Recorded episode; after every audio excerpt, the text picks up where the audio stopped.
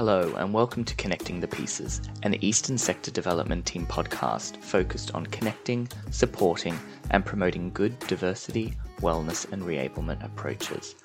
My name is Dale Park, and on today's episode, I'll be talking with Joel Pringle, advocacy campaigner for the Benevolent Society on the Every Age Counts campaign, and Sharon Porteous, partnership coordinator for the Inner East Primary Care Partnership.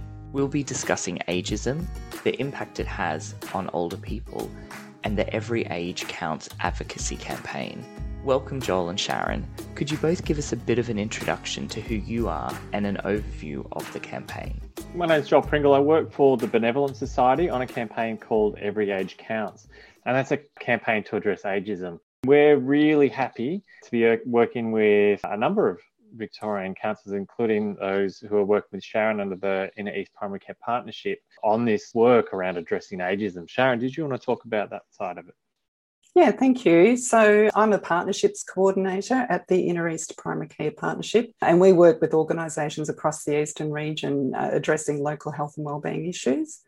So, this campaign is a great example of that sort of work where we've joined forces with the seven local councils in the eastern region to raise awareness about ageism as it relates to older people.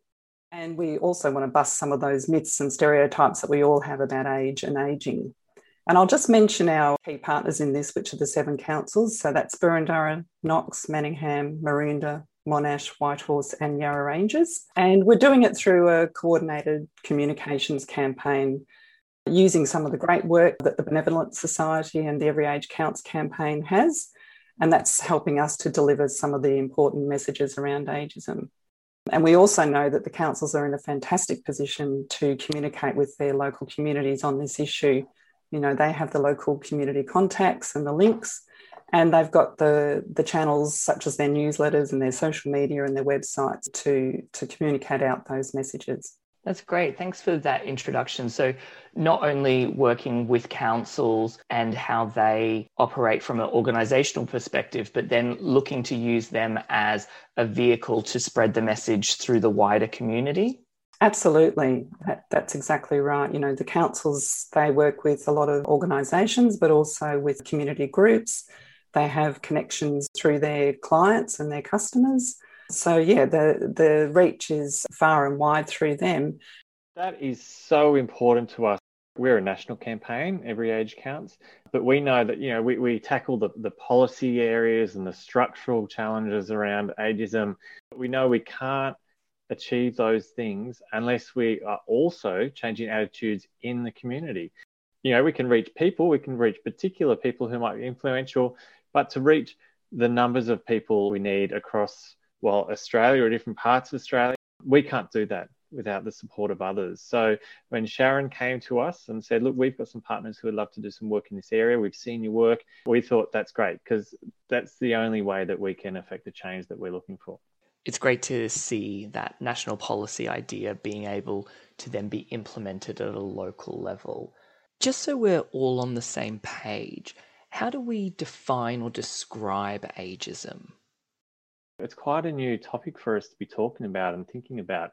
And when we talk about ageism, we're talking about ageism from our perspective against older people, because it does happen to people across the age spectrum. But ageism against older people is a stereotyping, discrimination, and mistreatment of people based upon their age. And we know that it doesn't happen too often. It's it's unfortunately it's a really uh, accepted form of discrimination, partly because we haven't thought about it before. We haven't considered its impacts. So, if that's what ageism is, why is a campaign like this important and necessary? Well, from our perspective, you know, what we've seen in the research, Dale, is that ageism really does impact on people's health and well-being. We know it impacts on people's confidence, on their quality of life, on their longevity, on job prospects, their health and their control over life decisions. So it's really important that we do turn the spotlight on to addressing ageism and tackling it. And it's also one of the most accepted forms of discrimination and prejudice. And, and we all do it, and we often do it unconsciously, and it goes unnoticed. You know, we've all bought those birthday cards talking about, you know, how awful it is to be another year older and thinking that that's funny. So we, we do have a lot of work ahead of us to change some of those attitudes. Yeah, as Sharon says so well, ageism is so widely accepted. And that's one of the reasons that we need to get busy on this campaign. And also, so many of us, all of us really, regardless of our age, have internalized this ageism because we've grown up hearing it and it, it, it, affects the way that we see the world as well. so that's some, one of the things that we need to start working on. That's a long term kind of change process. There's a lot more ageism in Australia than, than many of us realize. Obviously, ending ageism will have a positive impact on all of us. What are some of those outcomes that could be achieved? We know that ending ageism in Australia can help older Australians and enjoy better opportunities to participate in their communities. That's what we're trying to achieve. And that means socially, economically, and uh, as full citizens, really, to help that they'll be given more opportunities to have a say over their lives and enjoy better physical health. There was a recent report by the World Health Organization release that highlighted that one of the greatest health risks of older people is the ageism that they experience. So we know that challenging ageism and in ageism Australia can have real health benefits, and we need to get it move on with that. Thanks for that. You've both made some really great points there. And I wanted to touch on the idea of internalized ageism because it's something that we've definitely seen have an impact on older people in regards to thinking about their strengths and abilities and the possibility of regaining functionality and independence. We've had service providers tell us that an older person might have a sore shoulder or a problem with their knee, and they just equate that to getting older, as opposed to seeing the possibility of regaining strength and mobility and independence connected with that. Yeah, we did a piece of work with academics from the University of Sydney on a project called Reframing Aging. The idea behind that research was that the way we talk about getting older and the way we think about getting older has real impacts on whether we display ageist attitudes or beliefs, and then for also ageist behaviours. So that research uh, worked with groups around Australia, different urban, regional communities, and looked at how do we talk about and think about getting older and what are the impacts of that. Then looked at different ways to talk about getting older. And uh, really, rather than you know taking a sort of a no, that's wrong, you're not talking and thinking right approach, it sort of said if we present a different picture of getting older in the way that we talk and speak about getting older, that's how we can start to change people's entrenched attitudes and beliefs, internal and external. And that's one of the key ways we can address ageism. So that's kind of really become one of the foundation parts of, of this campaign to address ageism and some of the materials that we produce. And, and Sharon and the councils have been looking at those as well to ensure that we're not reinforcing those negative stereotypes. It's only going to be successful if the sort of ways we talk actually ring true to people. So it has to be grounded in reality. They there because there are positives of getting older. There are positives of older people. And we all know that as well. Just as, as much as we believe some of the negative stereotypes, we also know the positive ones. We just need to go and reinforce those. I think that's some really useful information about what ageism is, why the campaign's necessary, and how internalized ageism continues to impact society and all of us. So, what about the prevalence of ageism? Just to take some examples of how prevalent it is, the Australian Human Rights Commission did a piece of research called Willing to Work a few years ago. And they looked at, amongst other things, they looked at the experiences of ageism in the workplace, or people trying to get work, or people when they are already in a job. They found that 35%, so over a third of people aged 55 to 64, reported that they had experienced discriminations on the basis of their age. One in three older workers. Even more recently, I was reading a report from New South Wales where they did another survey around the uh, use of health services, and 49% of the respondents there felt that they'd been treated differently in the New South Wales healthcare system because of their age. So there's definitely some serious data out there, and that's a really relevant one given you know the COVID pandemic that we're still experiencing. That's a really great point that you raised, Sharon. And one of the things that I wanted to touch on was actually the impact of COVID and the way in which it's resulted in people's attitudes towards age, aging, and older people. So we've often heard older people being referred to as vulnerable during the COVID pandemic, and there was a focus on keeping older people safe, which is what was needed to happen from a health perspective. But my concern is that society, either consciously or unconsciously, is then sort of placing that label of vulnerable or vulnerability across all older people in all situations, not just in that very specific setting. So, what are your thoughts on how COVID could impact on ageism? What we've found from the campaign perspective is that COVID has actually brung the instance of ageism and understanding really to the fore across the Australian community because all of a sudden people have seen it.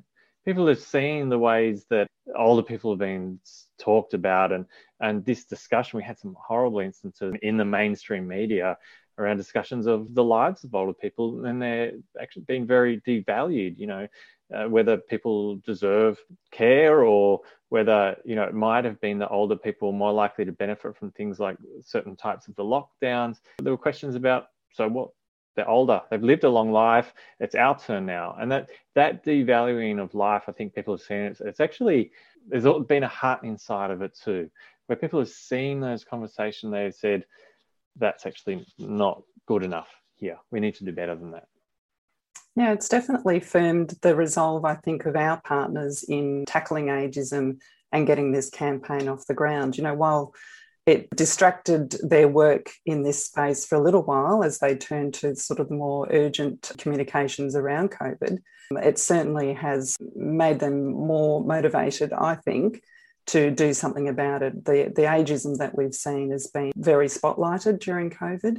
But you know, the the fact that we've got organisations willing to address that has been a really important positive outcome from that. I think that's really encouraging to hear. Was there anything that you wanted to add in relation to the concept or the construct around terminology such as vulnerability? Building on some of the language that we saw coming out through COVID around vulnerable older people needing to keep them safe, uh, and spurred on by some media releases from Every Age Counts, we were able to produce a bit of a guide around language. And we found that with the councils, we could share that with them and, you know, they've been looking at that and thinking about the language that they use with their communications, but, you know, in other sorts of publications as well, and, and trying to shift that away from classifying all older people as vulnerable and needing to be kept safe. So that's also a really positive outcome of, of that time. I think that's a fantastic outcome and something that we really want all providers, community organizations to be taking on board. So I think that's a, a, great resource that you've developed there. I wanted to ask your thoughts about the idea of autonomy as we age and holding on to our independence and having choice, and the way in which maybe ageist attitudes can stop people from enjoying their freedoms and being autonomous. Well, one thing that we know for certain is, and particularly in healthcare and other care systems, is that ageism can take away people's autonomy. One way it does that is through stereotyping. We, we assume that we know people's experiences as they get older, what they're living, and we assume that they're all the same. We know there's, there's just as much diversity amongst older people as there are amongst younger people. And the moment that we take away people's opportunity to express their individuality, including in what services they need and what supports they need and how they need to be delivered, then we are taking away from the quality of life, both because we're reducing the quality of those services because they're not necessarily going to be appropriate and appropriately timed, but also because they lose that self worth of being able to make those statements and those decisions for themselves. I think that's a really great example of how people's autonomy and choice can be withheld within the aged care system or, or other caring environments. One of the things that we know is that as human beings, we have prejudice, we have preconceived ideas, and issues of ageism are often deeply entrenched. So, how do we go about changing our own attitudes and perceptions and then the attitudes and perceptions of the community more broadly?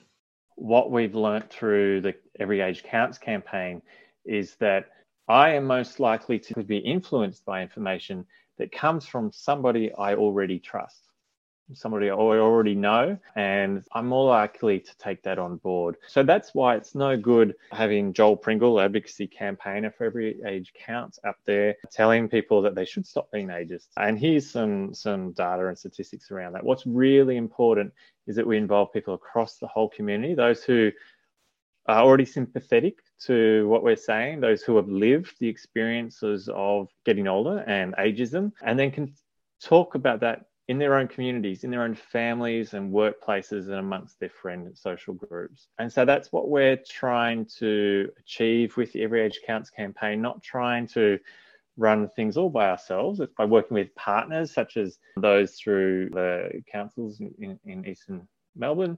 So, w- working through those to reach people and giving support and materials to those local campaigns to do some of this work as well but also to for individuals who want to get involved in the Every Age Counts campaign to give skills and resources and training to be able to have these conversations in amongst their own their own personal contacts to start a conversation about getting older, not one that's led by some abstract group uh, over here, but actually um, in, in people's own personal connections.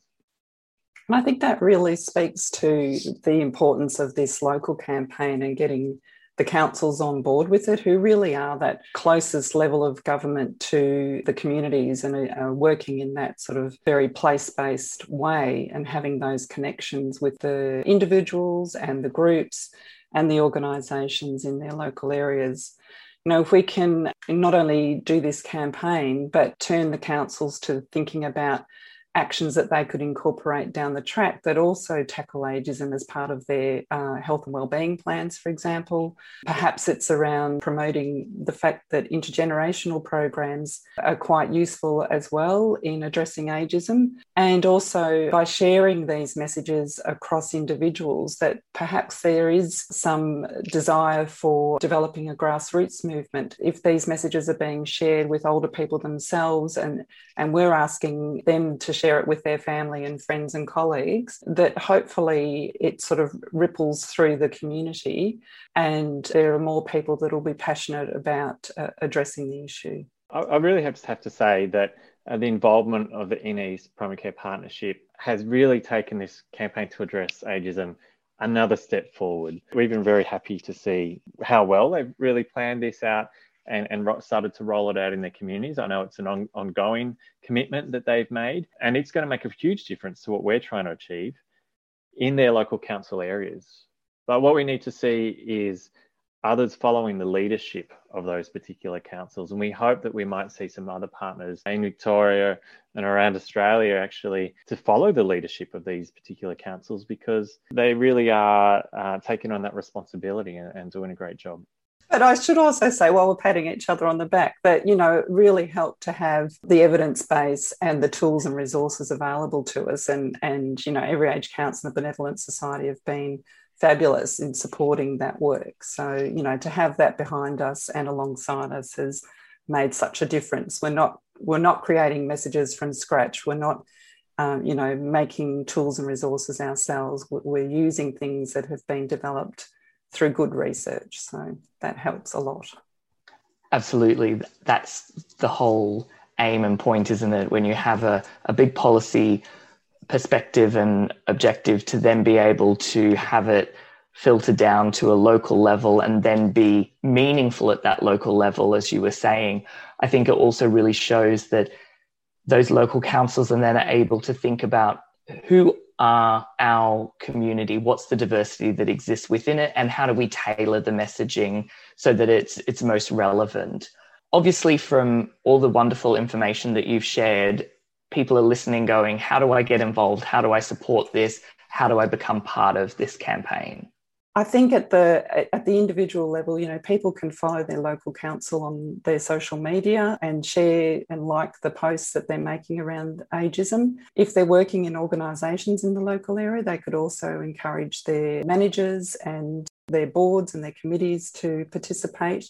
I think if they look at our website, the Inner East Primary Care Partnership or the Every Age Counts website, there's some fantastic resources, a brilliant video narrated by Bryan Brown, which is Imagine a World Without Ageism, which is well worth watching and gives a really great overview of the issue. And take the quiz themselves to find out, am I ageist? What do you think, Joel?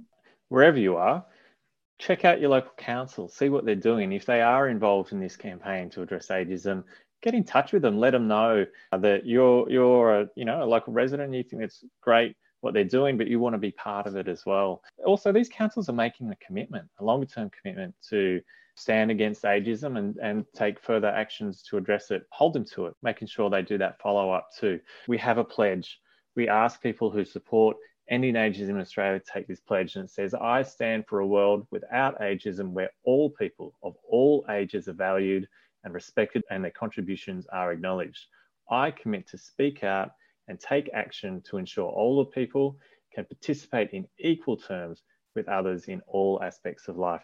You can sign that pledge by jumping on our website, everyagecounts.org.au, and that will also give you an opportunity to receive contact from us about what's happening with the campaign, what developments happening, events and other things that come on, and also opportunities to get involved. And we're very excited that later this year, we will be uh, releasing a big piece of work around some resources to help people get involved in the campaign to end ageism in their local community. So that's the place to go.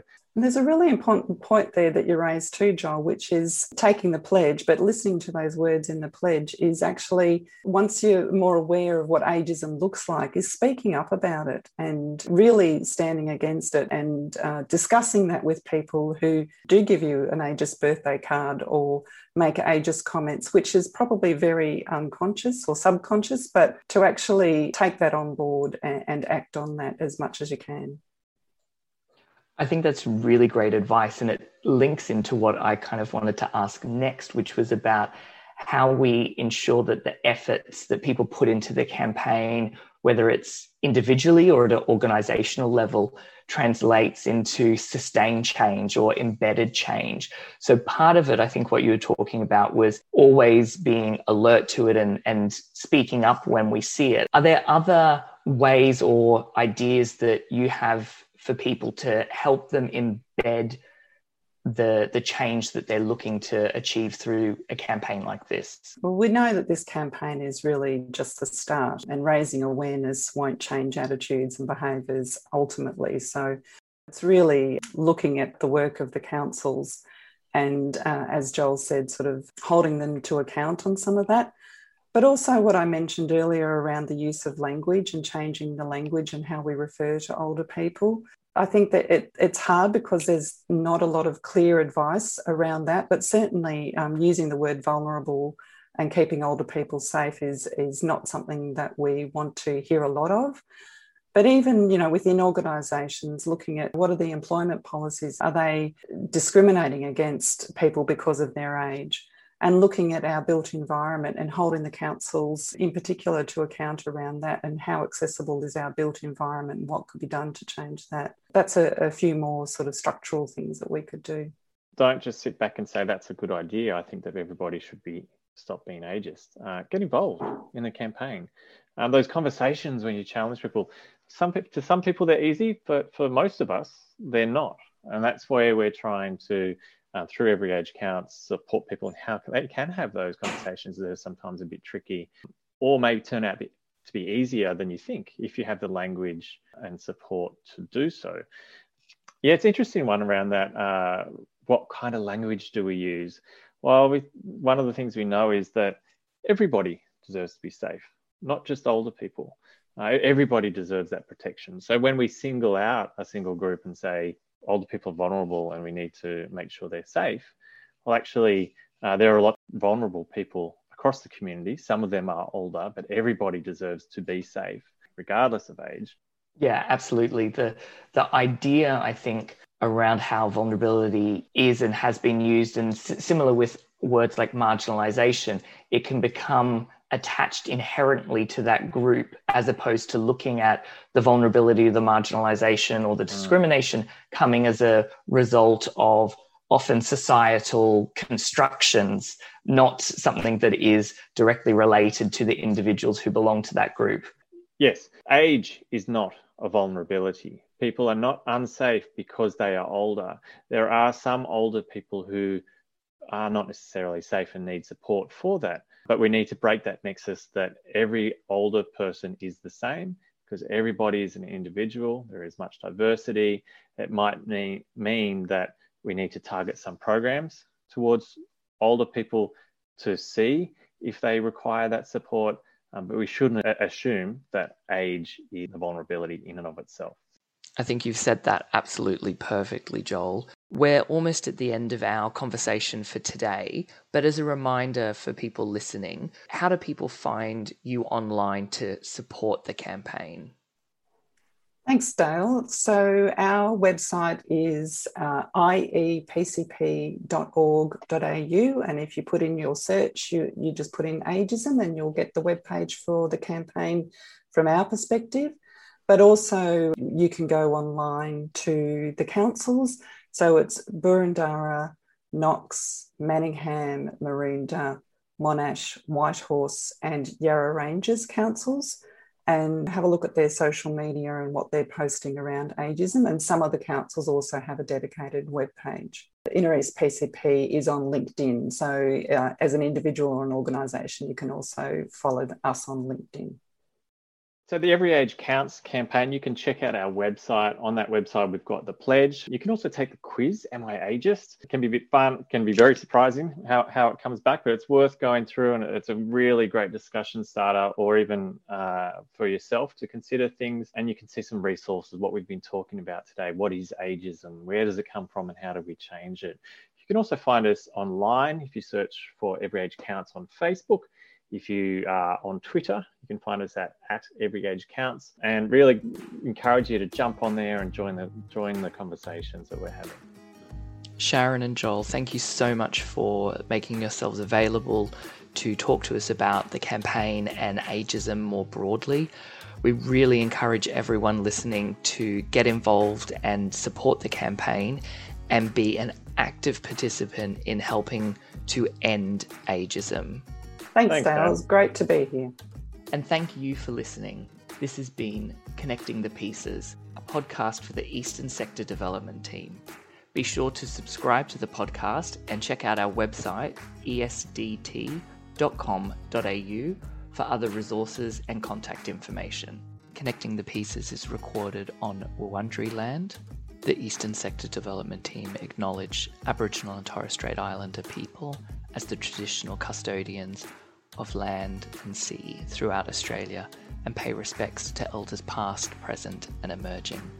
The Eastern Sector Development Team is supported by the Australian Government Department of Health, and although funding has been provided by the Australian Government, the materials and comments made do not necessarily represent the views or the policies of the Australian Government.